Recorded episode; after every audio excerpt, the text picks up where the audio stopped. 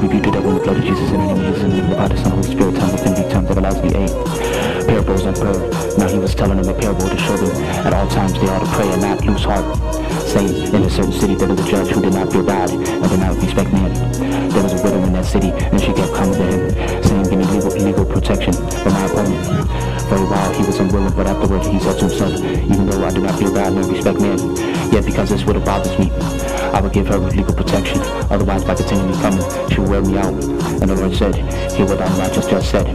Now, will not God bring about justice for his elect, who cry to him day and night?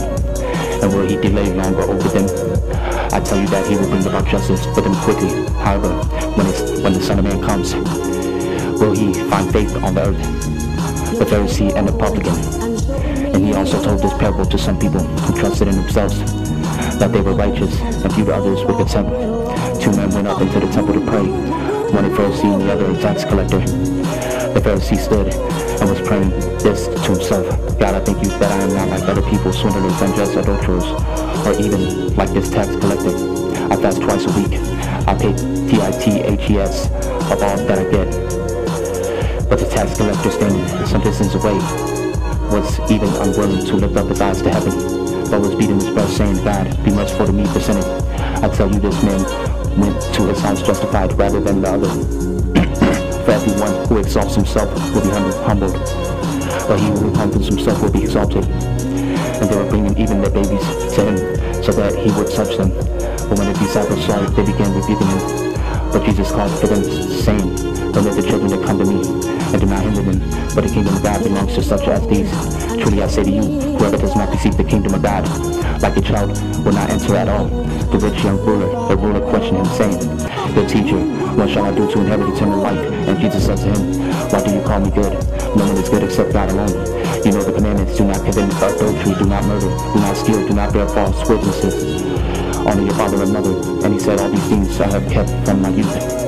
When Jesus heard this, he said to him, One thing you still lack, sell at that you possess and distribute it to the poor, and you shall have treasure in heaven, and come, follow me.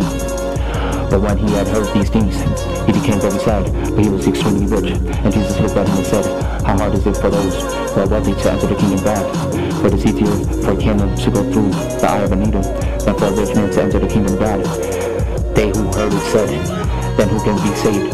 When he said the things that are impossible with people are possible with God. Peter said, Behold, we have left our homes, our own homes, and followed you. He said to them, Truly I say to you, there is no one who has left his house, or wife, or brothers, or parents, or children, for the sake of the kingdom of God, who, who will not receive many times as much as this time, and in the age to come eternal life.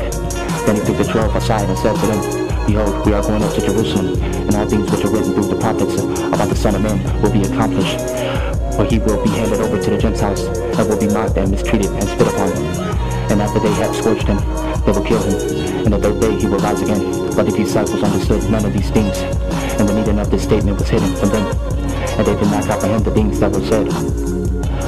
Bartimaeus received sight as Jesus was approaching Jericho. A blind man was sitting by the road begging. Now hearing the crowd going by, he began to inquire what this was. Jesus told, Mean, they told him that Jesus of Nazareth was passing by. And he called out saying, Jesus, son of David, have mercy upon me. Those who led the way were sternly telling him to be quiet, but he kept crying out all the more, Son of David, have mercy on me. And Jesus stopped and commanded that he be brought to him. And when he came near, he questioned him, What do you want me to do for you? And he said, Lord, I want to regain my sight. And Jesus said to him, Receive your sight. Your faith has made you well. Immediately he regained his sight and began following him, glorifying God. And when all the people saw it, they gave praise to God. Luke 18. God bless you all. Peace.